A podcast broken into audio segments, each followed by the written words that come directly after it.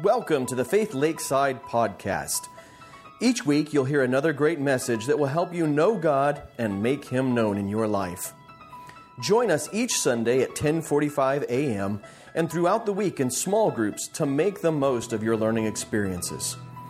Now, sit back, relax with a great cup of coffee and a notebook and enjoy this week's message. Good morning.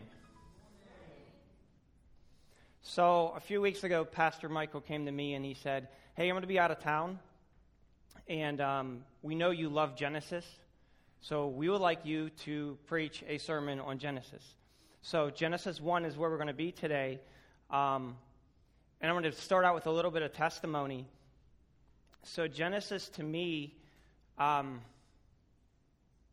I don't even know where to begin. I've been a member of this church for about 13 years. And during that time frame, I've grown tremendously in the Lord. Um, but way back then, and even before that, I would have questions. And much like all of us, we have questions. We go to our pastor, we go to the elders, or we, we read our Bible and we ask, we ask the Lord, or we ask questions, and we, we try to get the insight from the Lord. So during the time I was looking up stuff, trying to research, trying to understand um, how God created everything. How did that how did that work? We can read an account in Genesis, right? But a lot of times when we when we're reading that, a lot of us are passing over a lot of really important things. So today's sermon might almost sound like a science class more than a sermon. So I'm going to be talking a lot. I'm going to be going through a lot of scripture, but just bear with me because the title of the sermon is Profound Glory. God's profound glory um, is just immeasurable, right? But um, so the leadership wants to start a series on glory and redemption through the Old Testament. So, through the Old Testament, over the next several weeks, Pastor Michael and possibly others are going to be pulling out the glory of God and how Christ is throughout the whole Old Testament as much as the New Testament. A lot of us as Christians, especially if you're new to the faith, will come into the Bible, and most of us, when we give somebody a Bible and we say, well, where, when they ask, where do we start? A lot of it is, oh, well, you, you know, start in Matthew. That's kind of where we point people, because that's kind of, you know, where the Gospels begin. But the really cool thing about the Old Testament is Jesus Christ is throughout all of it. All right? From the third word of the Bible, in the beginning, God, He's throughout all of the Old Testament through the New Testament. So today I'm going to be focusing more on glory and relationship versus glory and redemption because redemption's coming um, in Genesis, but not yet in Genesis 1. Slides work. That's fantastic. So during my. I was really worried. Um, so during my whole process of just growing in the Lord, like I said, I would ask a bunch of questions. And I would see the science books that had the, the monkey turning into man, and I would see that the earth is millions and millions of years old, and you know the galaxy itself is billions of years old. And then I would read the Bible, and I would say, "Well, that's not what the Bible says." And that was hard for me because I was really trying to understand well, how, how can this be? There's, there's supposedly all this evidence that we're really old, but the Bible talks about a young creation. And myself and the leadership of this church, we, we kind of land on we were created, the earth was created around 6,000 years ago. A lot of you may right now say, What?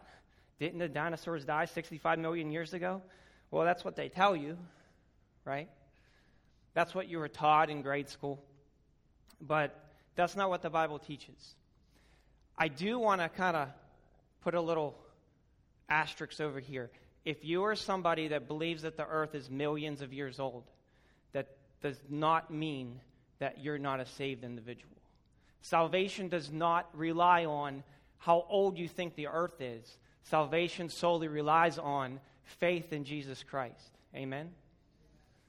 However, I do encourage you to look at Genesis 1, to dig into Scripture, to understand that the, the Bible clearly teaches a young creation, and there are tons of facts that creation scientists have found to back that up. So even in Isaiah,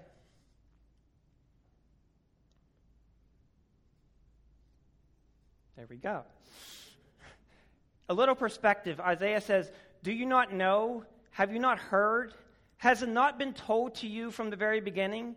Have you not understood since the earth was founded? He sits enthroned above the circle of the earth, and its people are like grasshoppers. He stretches out the heavens like a canopy and spreads them out like a tent. So, what's interesting about when Isaiah is writing this is they didn't know the earth was a sphere. Yet, Isaiah is saying that he sits upon the circle of the earth. So, the Bible actually said the earth was a sphere or a circle before the science of the day or later even discovered it. I find that extremely fascinating. But he's calling out the doubt here. Have you ever had doubt? Come on, we, we all have, right? I mean, we, we wouldn't be honest with ourselves if we didn't have some doubt at times. But as we pray, as we grow closer to the Lord, He will totally take our doubt away and He will reveal Himself to us.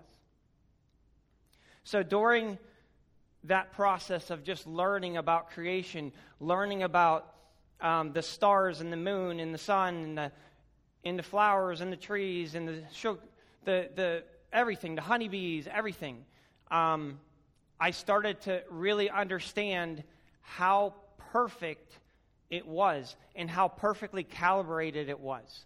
How if the Earth's crust was a little bit skinnier, how life couldn't exist because it would interfere with the magnetic field and gravity, and it, there's no way for us to exist. How the sky with oxygen and nitrogen and everything that we're breathing in is, is perfect for what we need. How the sun is the perfect distance from the earth. If it was a little closer, we would burn up. If it was a little further away, we would freeze to death. How the moon is just the perfect distance to keep us here instead of floating off, right? If it's one way, we float away. If it's a little closer the other way, it would crush us. It is a perfect balance, which points to a designer. So during that process, my wife and I, about, I don't know, maybe about 10 years ago, we decided to visit the Creation Museum, which is in Kentucky. It's about four hours from here. If you've never been there, please go.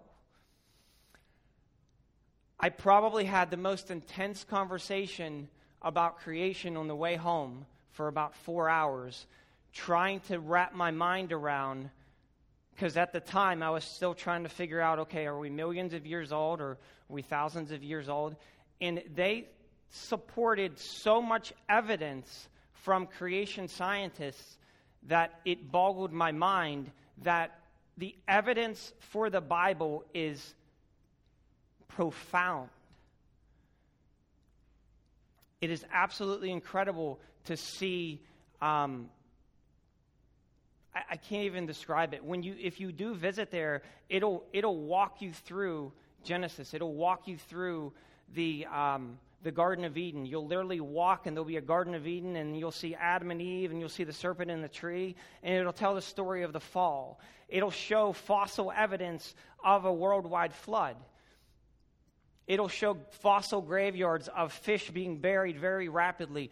It'll show why the dinosaurs in Montana, there's thousands of them in one pit because whenever water is rushing to one area, it's carrying everything into one area. Much like if you've ever seen a, um, a floodplain flood, all of the branches kind of wash to one place.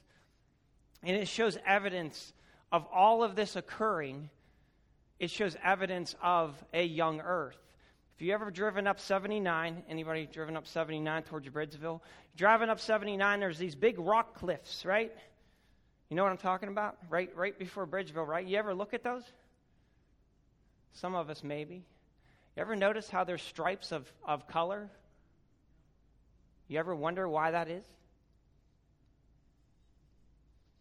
Because the flood, and I'm a little bit past Genesis 1, laid down all these sediment layers, right? And we can see that also in the Grand Canyon.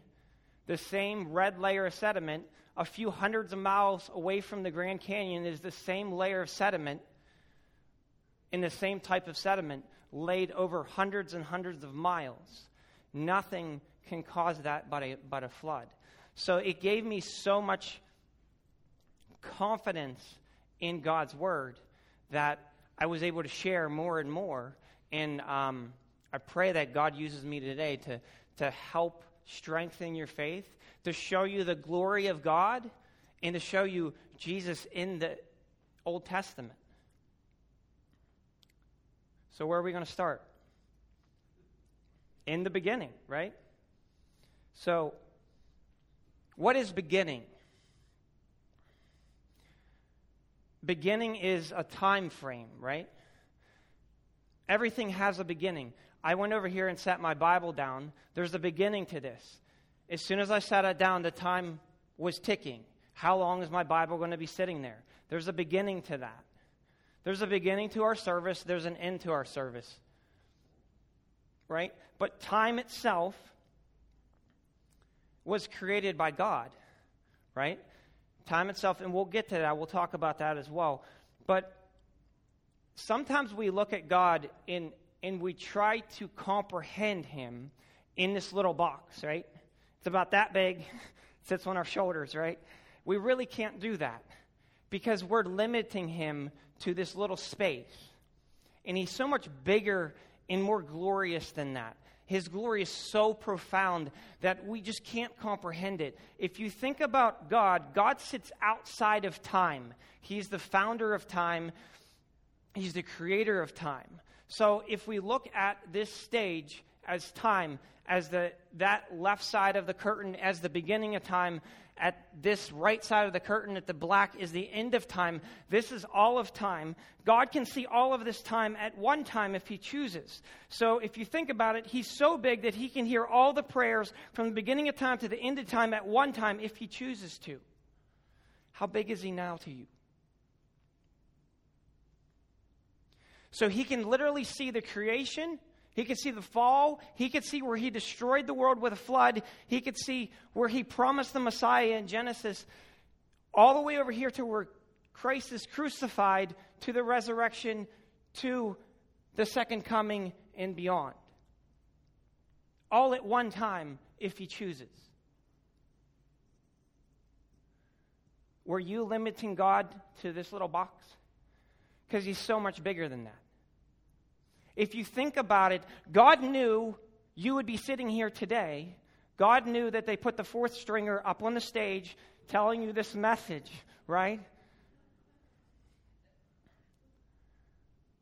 He already knew that. He already knew when he created Adam and Eve that he would regret his creation, flood the world, and it would start again. He already knew that he was going to have to send Christ to redeem us. However, he still did it because he wants a relationship with you. So, like I said, we're going to start in the beginning, right? You can turn your Bibles to Genesis 1 if you choose to. We're going to read these passages, and I'm going to stop after pieces of the passage and just kind of explain it out, almost like a science class, right? But my, my prayer, like I said at the beginning, is for God's glory to shine through me in my weaknesses so that you can see and better understanding who He is and how big He is and how profound His glory is.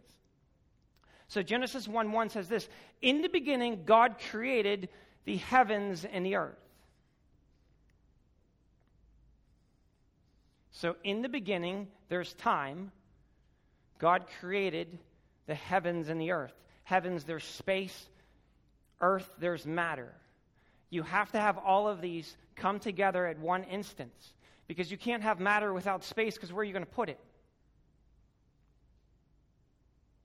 When are you going to put it if you don't have time? It has to come together all at one instance.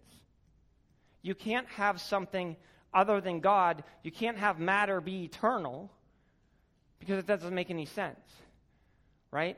Because if you have matter that's eternal, then how did that create itself and become these perfect spherical planets that, that are spinning at thousands of miles per hour around a sun? Right now, did you know you're spinning? You're spinning like this, plus you're spinning around the, the sun like this at tens of thousands of miles per hour. That's incredible. Like, I don't feel dizzy or anything. Right? That, that is crazy to think about. So, God was in the beginning and the founder of time. God is before and beyond time, therefore outside of time. He's not limited by space or time. So much bigger than that. Time was created for humans by God in Genesis 1 14 through 18. He is the creator and ruler of the universe and everything there is, the source of all moral authority and the supreme being. So, as God is creating the heavens and the earth, in the beginning, God created the heavens and the earth. He already had a purpose in mind. He already knew why he was creating, right? He already knew you were going to be here today. Just like the book of Psalms says, He knows the very hairs on your head. He knit you together in your mother's womb. He's looking for a relationship with you. But what's interesting in that first sentence, in the beginning, God.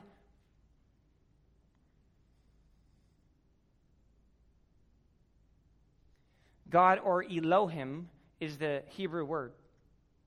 So, in the beginning, Elohim created the heavens and the earth.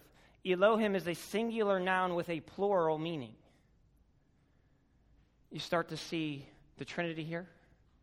A singular noun with a plural meaning. God is already represented as plural at creation, but is the Trinity present? And when I say Trinity, the word Trinity is not found in your Bible.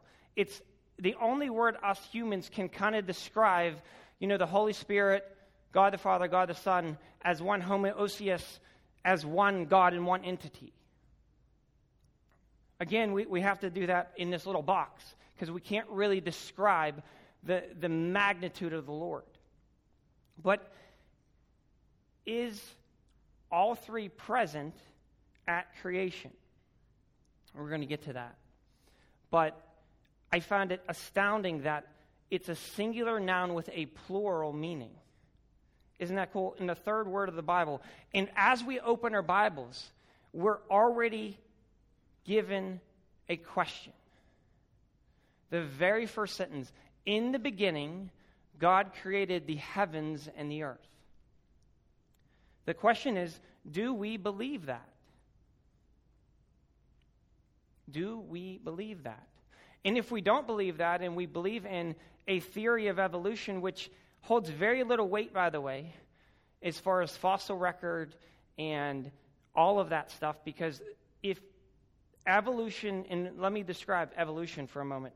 So there's a difference between macroevolution and microevolution. Macroevolution is if I have a raccoon over here what they're saying is over millions and millions of years, it somehow became an elephant or whatever, right?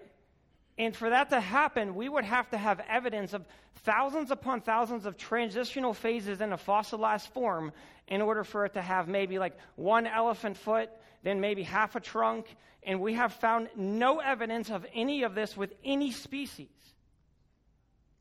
What we have found is extinct apes, or we have found extinct species like saber-toothed tiger or mammoths. There's a mammoth fossil at the Creation Museum that was found in Ohio buried.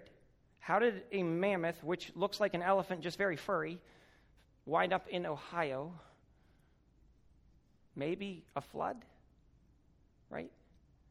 So it's incredible to think that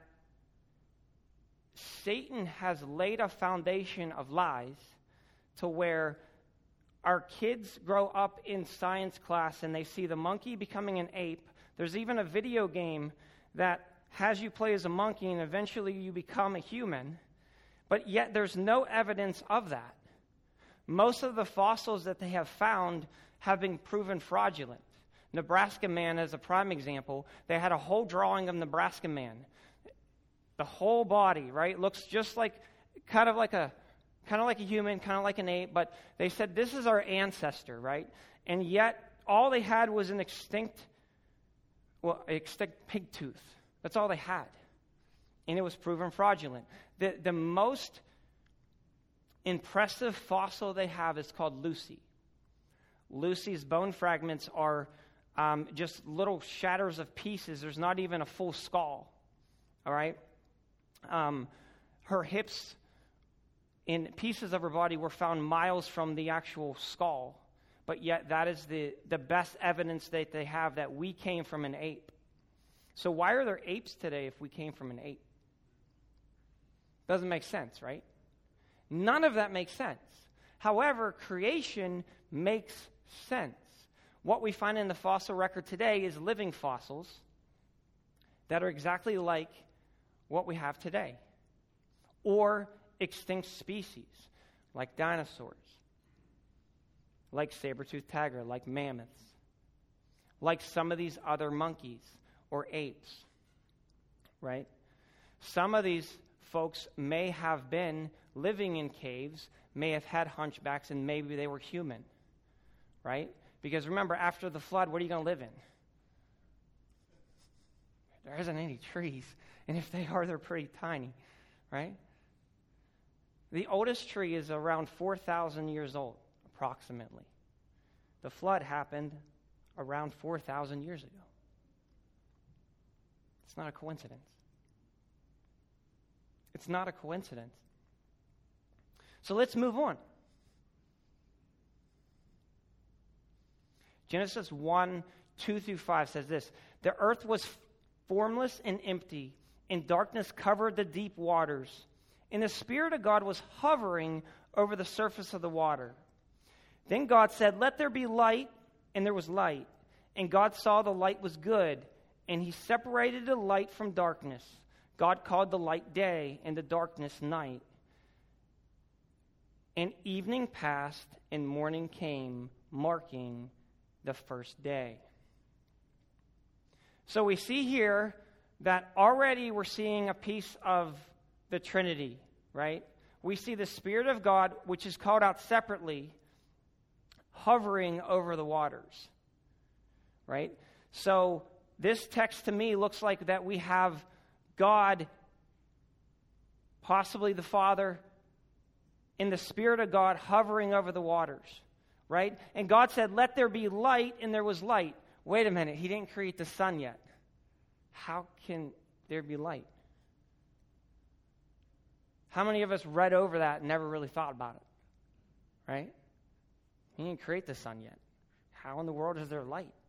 But then when we look at Revelation, and I didn't put this on my slides, but when we look at Revelation and we live in a new heaven and a new earth, there is no sun, there is no none of that, and God is the light.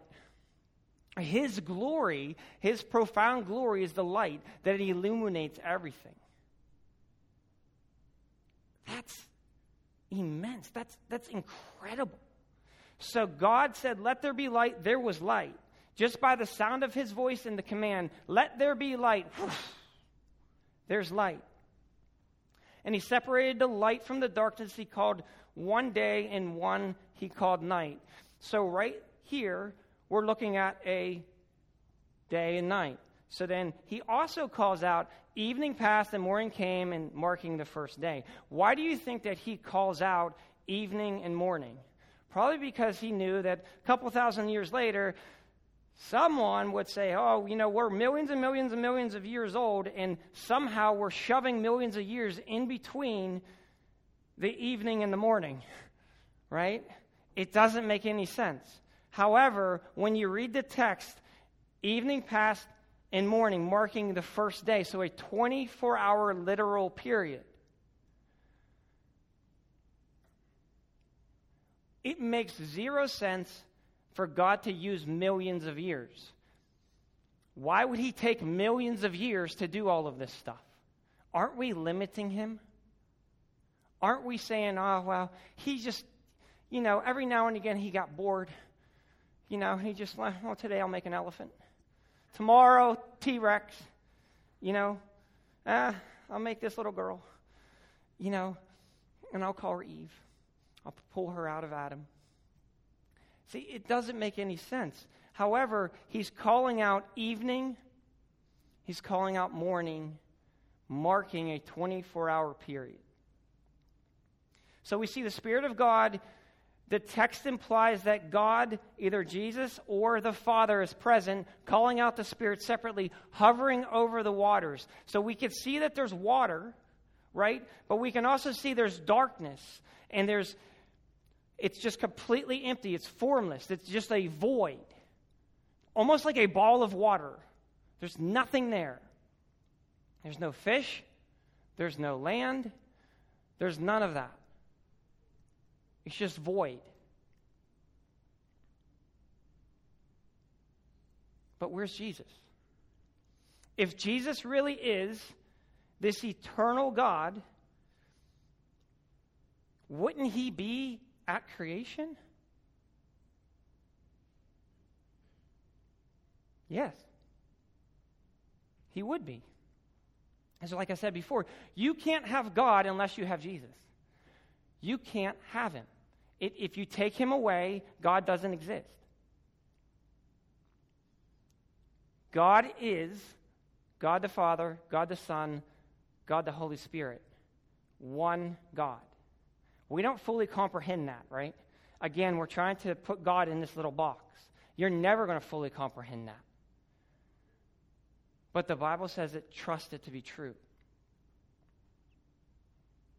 Because as you, as you will see throughout the whole Old Testament, you're going to see evidence of the Spirit, you're going to see evidence of the Father, you're going to see evidence of Christ throughout the entire thing. So, was Jesus present?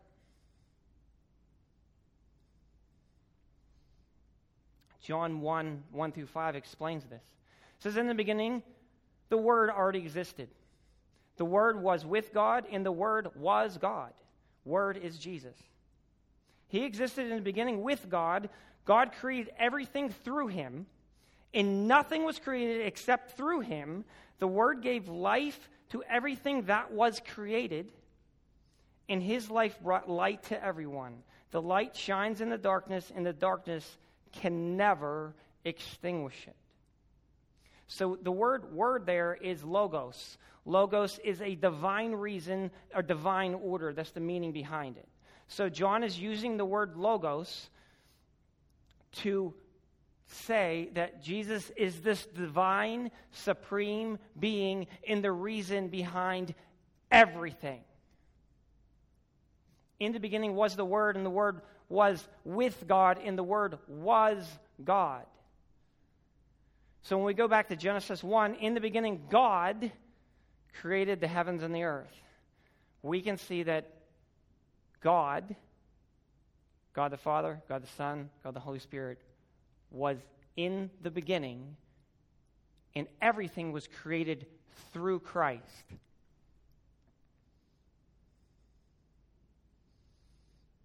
Colossians 1:16 says this, "For through him God created everything in the heavenly realms and on earth. He made the things we can see, the things we can't see, such as thrones, kingdoms, rulers, authorities in the unseen world. Everything was created through him and for him. Say what? Everything was created through him and for him. You and I may not have been created in the book of Genesis because we weren't in the garden, but we were created for Him for a relationship. Everything you see outside, when you walk outside and you see the glory of God in the sun coming down on you, and oh my goodness, that's so nice, isn't it?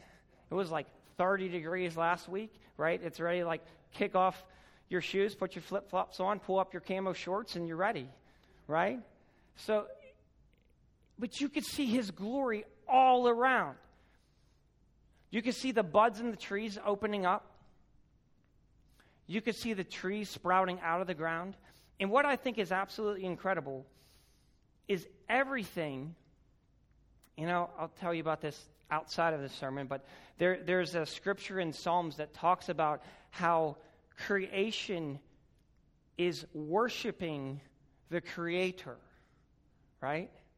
It talks about the creation that calls out to Him. So trees, in my mind, are coming up and just reaching out to Him. And so, so is the flowers. They're blooming, right? We have birds singing these beautiful little tunes. We have whales singing to one another, and sometimes we really don't understand why. Yes, they're probably communicating, but sometimes they just do it. Why? Is it fun? Or are they really just praising a creator? There's certain trees that actually make popping noises. Why? Why, why would they make a noise? Maybe, and again, in my mind, this is just a maybe. I don't have scripture to back this up, but maybe all of these things are praising a creator. I did, I did a, um, a study here once where we took creation and we started pulling out different pieces of creation. And there's a, there's a pastor named Louis Giglio that did a sermon on creation, and he talked about the stars, right? And if you know me well enough, I normally tell a lot of people about this because I just think it's so profound.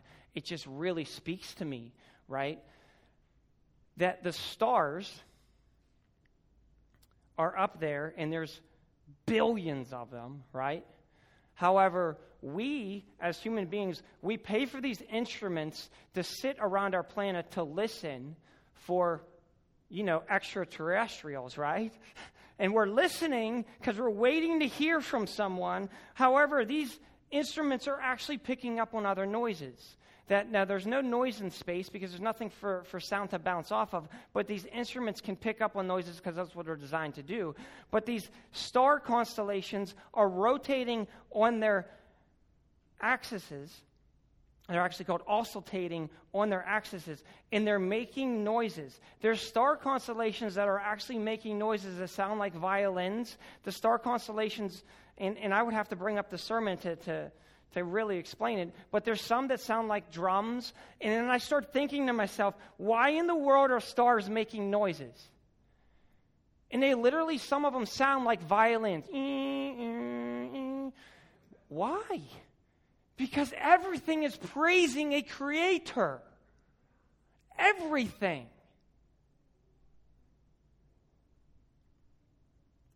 It's just incredible.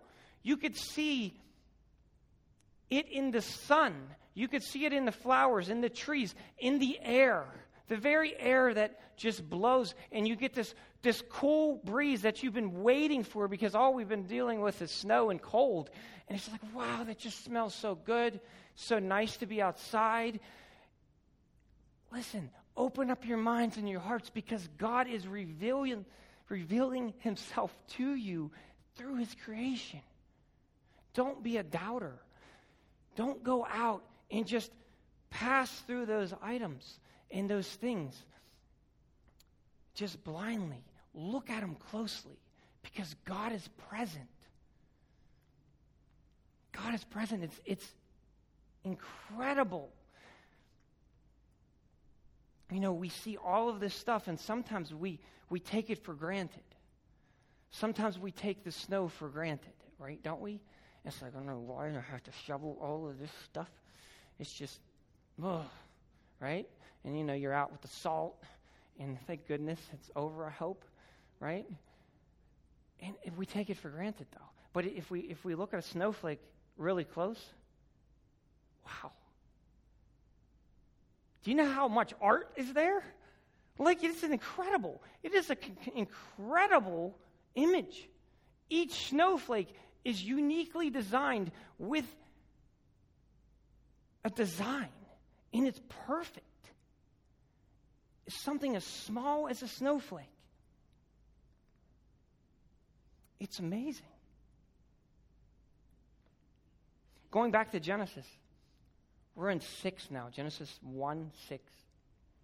It says, Then God said, Let there be space between the waters to separate the waters of the heavens from the waters of the earth. And that is what happened, and God made this space to separate the waters of the earth from the waters of the heavens. And God called the space sky. And evening passed, and morning came, marking the second day. So we could see here that God is still marking each day with an evening and a morning. But we always read, well, not always, but most of us, I'm assuming, would read through this and not catch it. God is separating waters from waters, and He's creating space between it. So our atmosphere, folks, is not exactly what it used to be. Whether that water is some some folks believe it was a water blanket that went around the earth. Some folks believe that it was just, you know, just this vapor of water. But there was water on the earth, and there was water above, and there was space between. Ever wonder how all that rain came down in the flood? Right? There's a lot up there. Okay? It's already in place. Whatever form that plate takes, I'm not exactly sure. But all I know is he separated waters from waters. Moving on, verse 9 says, Then God let the waters beneath the sky flow together into one place, so dry land may appear. And that is what happened. God called the dry land, I'm sorry, God called the dry ground land and the water seas. And God saw that it was good. And then God said, Let the land sprout out vegetation, every sort of seed bearing plant, and trees that grow seed bearing fruit. These seeds will then produce the kinds of plants and trees in which they came. And that is what happened. So we can see here God pulling all the waters to one place together, and dry land appeared. Okay? Now, when we think about that, we think about the North America, Africa, Australia, but the Bible describes as God, God pulling the waters to one place, right? And we can see this in the evidence of the flood. They fit together like a puzzle. If my slide will work. There we go.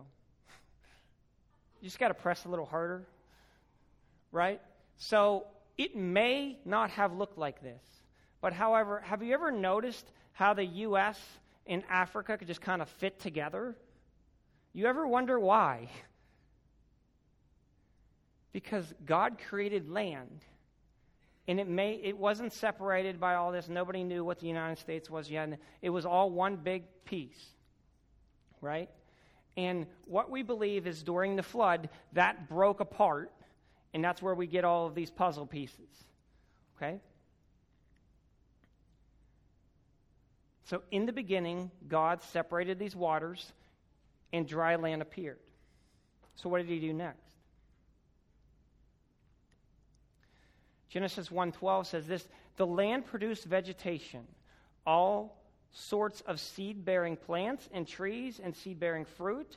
Their seeds produced plants and trees of the same kind. And God saw that was good. And evening passed and morning came, marking the third day. So I brought an apple up here with me because, again, another thing we kind of take for granted.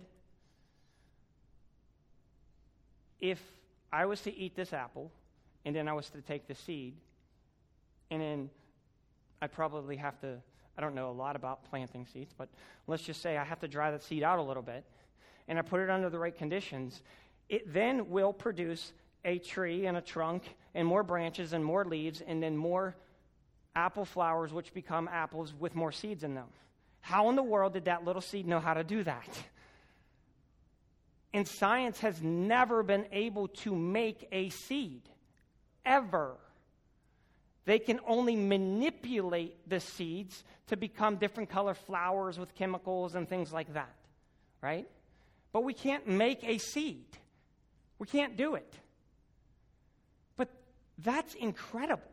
And that's exactly what Genesis 1 12 through 13 is describing that he is creating these plants and trees that are seed bearing that will produce their own kind.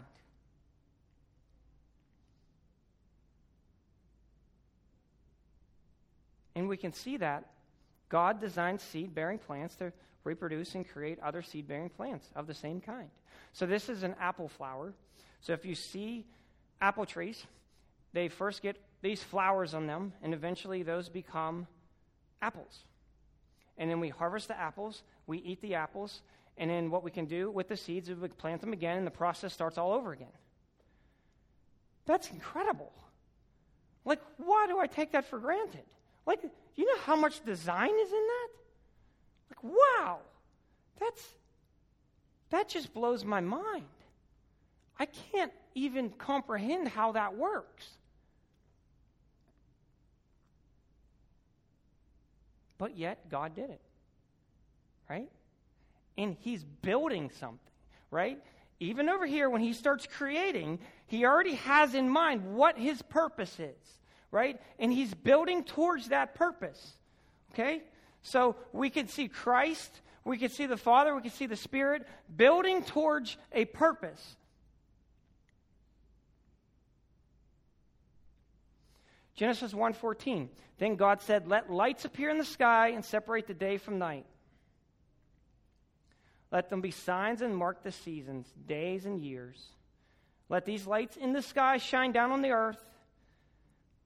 And that is what happened. God made two great lights, the larger one to govern the day, the smaller one to govern the night. And he also made the stars, like, like they're no big deal, right? so we have the sun, right, governing the day. We have the moon that governs the night. And then we have the stars also. And they, they give us our seasons, right? So now, now we have a way to tell time. What year is it? Anybody tell me what year it is? I'm old, don't remember. 2022, I hear? 2022 years since what? We measure time by Him. Don't take that for granted. We measure time by Christ. Like, when I really started thinking about that, like, what kind of, like, it's almost like God took his stamp and went, You're going to measure time by me. Right? Like, wow. And I know that at, at certain portions in the past that we may have had different calendars and things like that. Right? But what's incredible is, you know, the day where God stopped the sun, right? If we calculate from that day, actually, that's when our calendars changed and our calendars changed to have 365 days in a year versus whatever it was before, I don't remember. But again, it marks a path of God making an impact on the creation. And we can see that of how we measure time today. We measure time by where the stars are in the sky at a certain period during the seasons. The sun is in the sky to mark morning the moon is in the sky to mark evening. Again, all set up by the Creator in Genesis 1.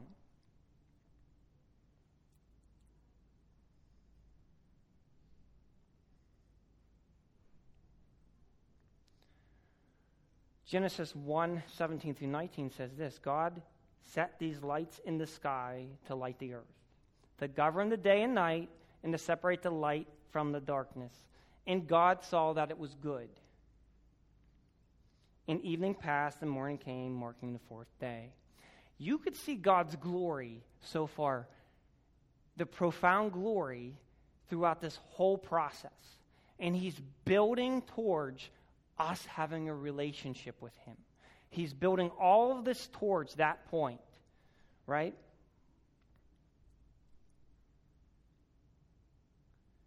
And again, he marks the morning and the evening, marking a 24 hour period.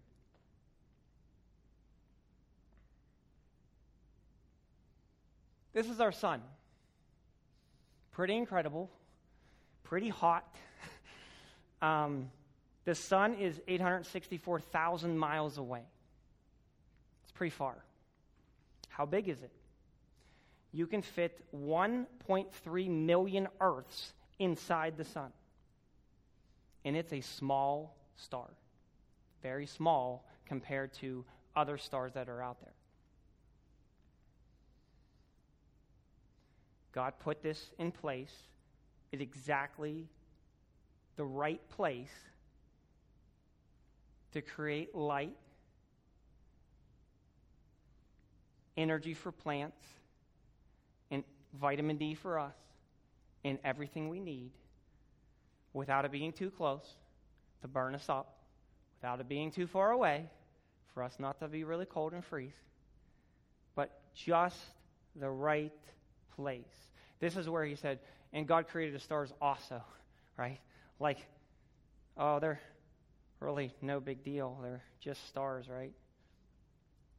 They're a very big deal. Because listen, God has designed everything. And when we look at this stuff, we should just see his glory all over it. This is the Whirlpool Galaxy. The Whirlpool Galaxy consists of millions upon millions of stars and constellations of stars. All right? It resides 23 million light years away. And to you, you might be thinking Star Trek right now, right? like I am. But what is a light year? A light year is how fast light can travel in a given year. Okay? So to just give you an idea of how big God is, 23 million light years away. If we are traveling at 136,000 miles for every one second, it would take us 23 million years to get there. How big's God to you now? Because he's bigger than all of that. And that's one of the closest galaxies. Wow.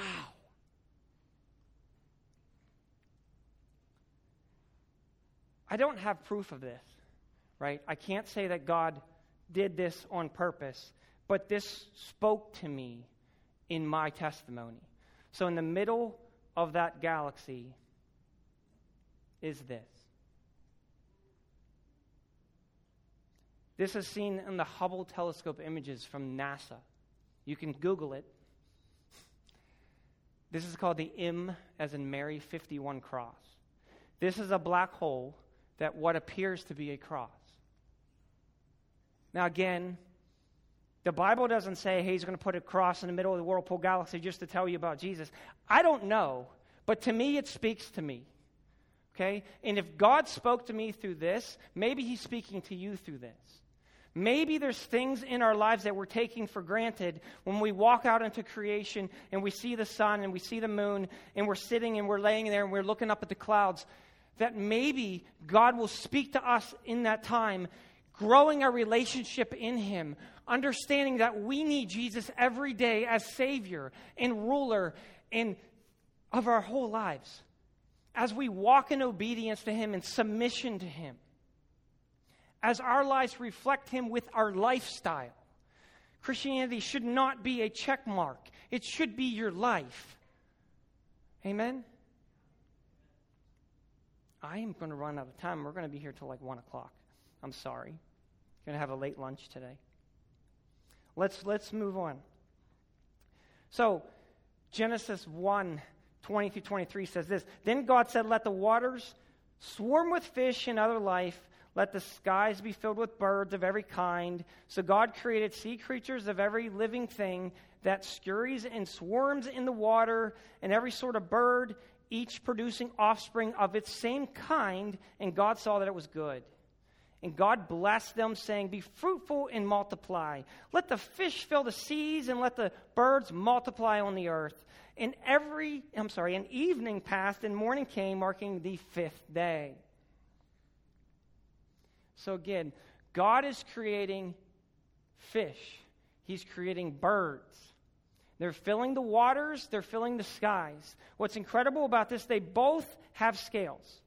All right? Birds on their feet, fish on their bodies. Most fish. I really feel that maybe, just maybe, God had a design in mind that day. You know how whenever you're looking at a at a painting and people can say, "Oh, well, that was this artist or that artist," because they can tell by the brushstrokes. God, in mind that day, sounds like He had first some kind of dynamic where they can fly through the air or go through the sea because their their bodies are designed very. Um, I don't know what the word is, but in order for them to go through water or go through the sky easily. So it's almost like a pointed body, right? And their bone structures are very similar, and yet they both have scales. And people take this for granted at times. How do we take that for granted? Like, look at that fish.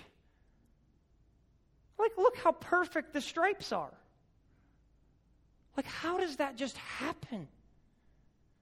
Like, there is a designer that's painting this. And I don't know if this fish was created in Genesis 1, right? Because if we go back to micro and macro evolution, macro evolution didn't happen, but micro evolution can happen where a fish becomes a fish, becomes a fish, becomes a fish right? So in the DNA of the original fish, maybe in the DNA of this fish, and over time, here's that fish because a fish becomes a fish. Does that make sense? A fish doesn't become a dog, right? An ape doesn't become a human. A raccoon doesn't become a, an elephant. But a fish becomes a fish. And fish can make more fish. And both fish and birds also lay eggs. Again, all in the same day. And then we have creatures like this. Like these things are bigger than the stage, probably bigger. I've never seen a whale. I'd really like to. But huge, enormous creatures. Right? And then we have the bald eagle just flying along. I actually saw one of these back here on Venetia Road sitting in the field. It was, it was actually, uh, it was probably, it wasn't an old one because it was, it was kind of small still. But they get enormous. They sit literally that high if you've ever seen one. That's just incredible. Look at this thing. Like, wow. When you love that thing, like, you know, sitting on your shoulder, pecking at your ear, you, you kind of think of that cereal, right? But look at the colors. Like, that just doesn't just happen. Like, you have a designer designing what happens next? Genesis 1 24 says this 20, 24 through 26. Then God said, Let the earth produce every sort of animal, each producing offspring of the same kind livestock, small animals that scurry along the ground, and wild animals. And that is what happened. God made all sorts of wild animals livestock, small animals, each able to produce offspring of the same kind. And God saw that it was good. Then God said, Let us, keyword us, make human beings in our image, to be like us. They will reign over the fish in the sea, and the birds of the sky, and the livestock, and all the wild animals on the earth, and the small animals that scurry along the ground. Let us make man in our image. Again, we're pulling out the Trinity or God the Father, God the Son, God the Holy Spirit. He's making you in His image, in purpose for relationship, in order to glorify Him so that others can come to know Him through Jesus Christ.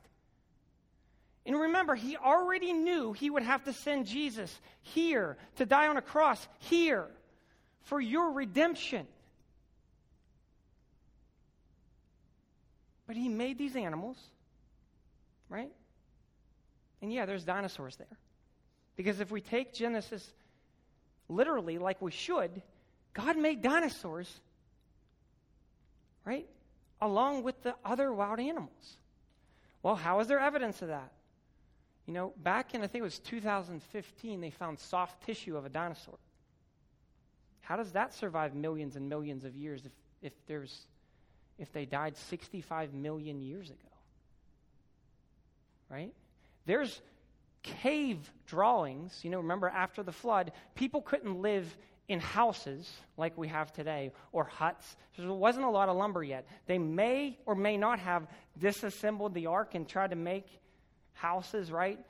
But again, it's going to take some time to have that. So folks would have lived in caves theoretically, right? There's cave drawings of dinosaurs with these long necks. The book of Job describes a beast with the tail the size of a cedar tree. What animal today has the tail the size of a cedar tree? A dinosaur does. The word dinosaur wasn't invented until the 1800s, by the way. They use the word dragon a lot, right? So most of these, we believe, were wiped out by the flood. All right? But God made these, but then He did something incredible. He made us in His image. In the image of God, He created us, you and me. Right? On purpose. For a reason.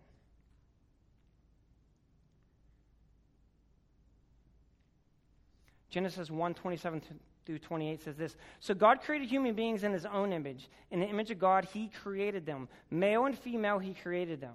Then God blessed them and said, be fruitful and multiply, fill the earth and govern it. Reign over the fish of the sea, the birds of the sky, and all the animals that scurry around the ground. So he created us to rule over these animals, to rule over and just kind of reign over this stuff as him being the supreme being that we would worship and that we would be obedient to, that we would walk along with, right? Before the fall. And then everything changed.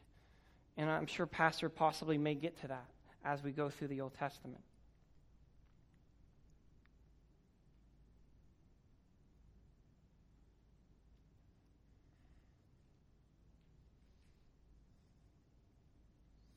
Genesis 1 29 through 31 said, Then God said, Look, I've given you every seed bearing plant throughout the earth, and all the fruit trees for your food, and I've given you every green plant as food for all of the wild animals, the birds in the sky and the small animals that scurry along the ground, everything that has life. And that is what happened. And God looked over all of he had made and said that it was very good. Amen. And evening passed and morning came, marking the sixth day. Now, if we read this and again, we, we should be taking this literally. We were vegetarians. Adam and Eve were vegetarians. They were to eat plants. The eating of meat hasn't even occurred yet, right? So, animals, the first kinds of animals, and humans were eating plants.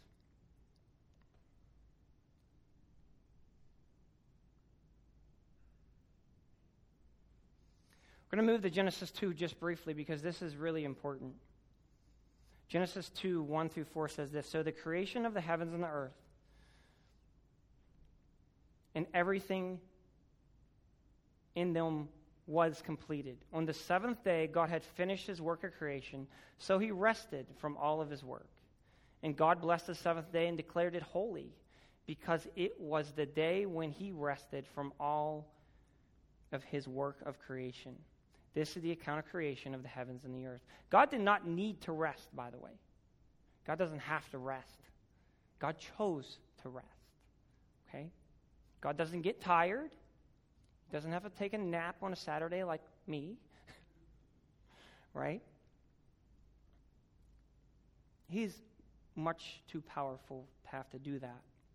Genesis 2 5 through 7 says, When the Lord God made the earth and the heavens, neither wild plants nor grains were given on the growing on the earth. For the Lord God had not yet sent rain to water the earth, and there were no people to cultivate the soil. Instead, springs came up from the ground and watered, or mist, depending on your translation, ground and watered the land. Then the God, then the Lord God formed the man from the dust of the ground. He breathed the breath of life into the man's nostrils, and the man became a living person. So, when God made the light, when he said, Let there be light, there was no sun yet. When he put the plants on the earth for the very first time, there was no sun yet. He was the light sustaining all of that, right? But then he did something different. He reached down and he grabbed soil and he breathed the breath of life into it. into the man's nostrils, and the man became a living person. Wow. In his image, right? That's incredible. But here, here's, what, here's what I did, right? So I'm really a creation nerd, like, like literally. Um, so I started thinking, like, okay, God, if I'm really made out of dirt, like, that's kind of weird. But, like, what, what does dirt have, right? So these are nine main elements of the Earth's crust. We have hydrogen, carbon, oxygen, nitrogen, sulfur, sodium, calcium, magnesium, silicon. There are others, right? But these are kind of the main nine. You know, maybe not in that exact order, right? So I started thinking to myself, okay, well, what do I have? If, I, if God reached down and grabbed earth and breathed the breath of life into me, I should have some of this stuff, right? Wouldn't you think? Right? If that story is right, and I, and I truly believe it is, I should be made out of this dirt, right? And most of us don't think that. Most of us don't think that, well, you know, I'm made out of elements of the earth, right?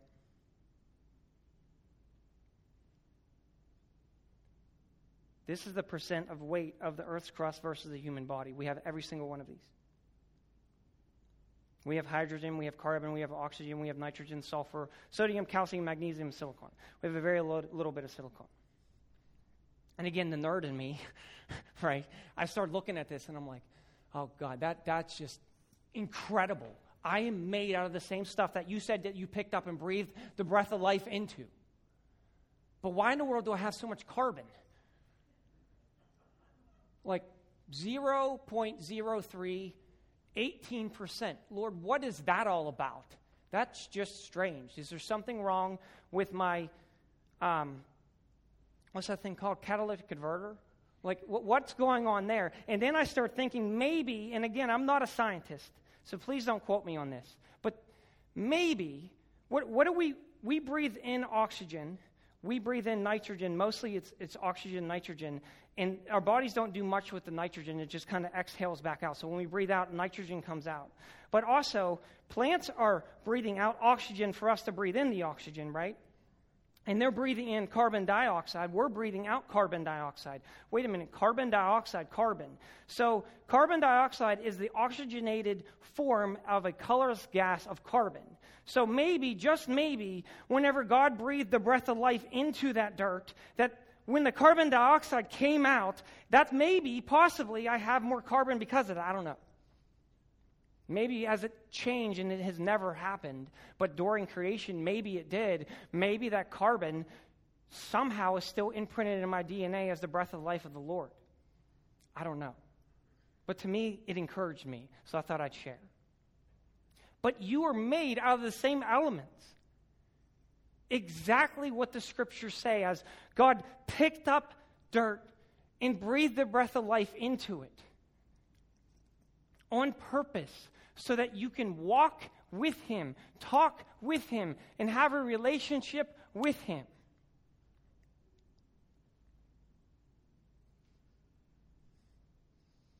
Oh, I already lost my place. So God's glory shines throughout His creation. He created us for relationship in mind, for us to be obedient to Him, and to walk in submission to Him, for us to glorify Him with our lifestyle, so that others may come to know Him and spend an eternity with the living God. The Creator of the universe is calling you to be His child. Now, what's interesting is, and, and I do this a lot, and, and hopefully I don't offend anybody by saying this, um, but a lot of the times Christianity to a lot of folks um, is a check mark, right?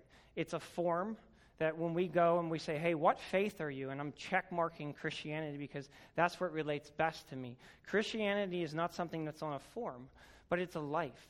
It's, it's a submission to a holy God in faith and trust in the Savior that sent us. We are all going to mess up every single day. Who has sinned today? Me. Who sinned yesterday? Me. Right? However, when folks look at our lives, we are to glorify, much like the creation does, the holy creator. As we handle a situation, Christ should be shining out. As we're talking to folks, Christ should be shining out. As we're talking to our teachers or our parents or our coworkers, Christ should be shining out. And we're not we're going to fall short, right? We're going to mess up. But overall, our life should reflect the creator because the purpose of the creation of human beings is to have a relationship with him. It's for you and me to walk with Him every day, every second, every minute, to tell others about Him, to tell others about how they can get to know Christ, and He can come into their heart, and the Holy Spirit will dwell upon them. And that so one day they can be in heaven. So we're to turn from our sin, repent, put our trust faith and hope in the one and the only one. Jesus said, I am the way, I am the truth, I am the life. Nobody comes to the Father but by me. And whenever he says nobody, he means nobody. It doesn't mean that you can have another faith. Like, listen, I, I and I was telling someone downstairs, I admire people that have other faiths. Don't get me wrong. They're very, they're very dedicated, right? But if they're believing in a false God, they cannot go to heaven. And listen, I know I'm very bold whenever I preach. And, and if I'm offending you, I apologize. If you do not trust Christ, you cannot go. Romans 3:23 says, "For all have sinned and fall short of the glory of God." What does that mean? That if I have told one lie in my life, I can't get in. It's over. I've already messed up. Romans 6:23 says, "For the wages of sin is death, meaning an eternal separation from the holy creator in a place called hell." But the rest of that verse is incredible because it says, "But the gift of God is eternal life through Christ Jesus our Lord." Are you here today and you really haven't given that?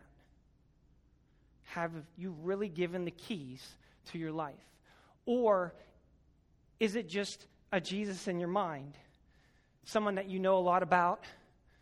If that's you today in your heart, I'm praying that God is saying, You need me more than anything. I need to be the one that you worship. I need to be the one that you have the relationship with. I need to be the one that you glorify as you walk through my creation and you see my sun beaming down and you see my grass coming up. I need to be your God. Is that you? Maybe. Or maybe you're the Christian today that's struggling, much like me. Maybe you need to be the one that says, Lord, I have, haven't been as obedient as I, I should be. Obedience is my outward expression for my love for God. The Blackabys were teaching that in their series. But my obedience is my outward expression for my love for God. Do I need to be more obedient? Is that me? Whenever I walk into a room, do people see Jesus in me? Because I want them to. More than anything. My kids will tell you more than me that I mess up every day. But the most important thing is Him. So when you walk out this door, don't take the sun for granted. Don't take the butterflies for granted. Don't take the breeze for granted. Go out and be that. As they're glorifying Him, you go and glorify Him. As our worship team comes,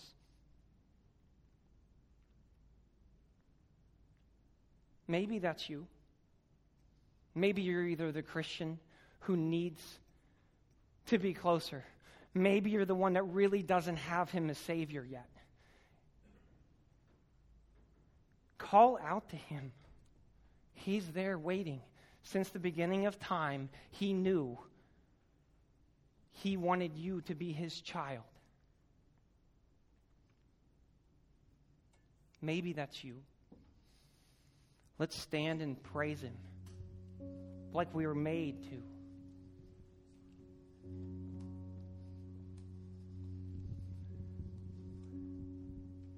every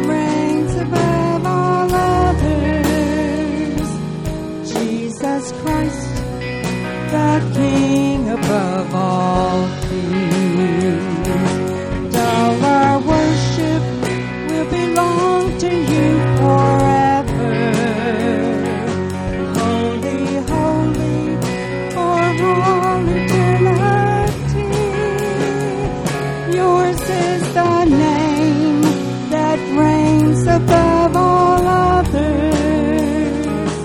Jesus Christ, the King above all.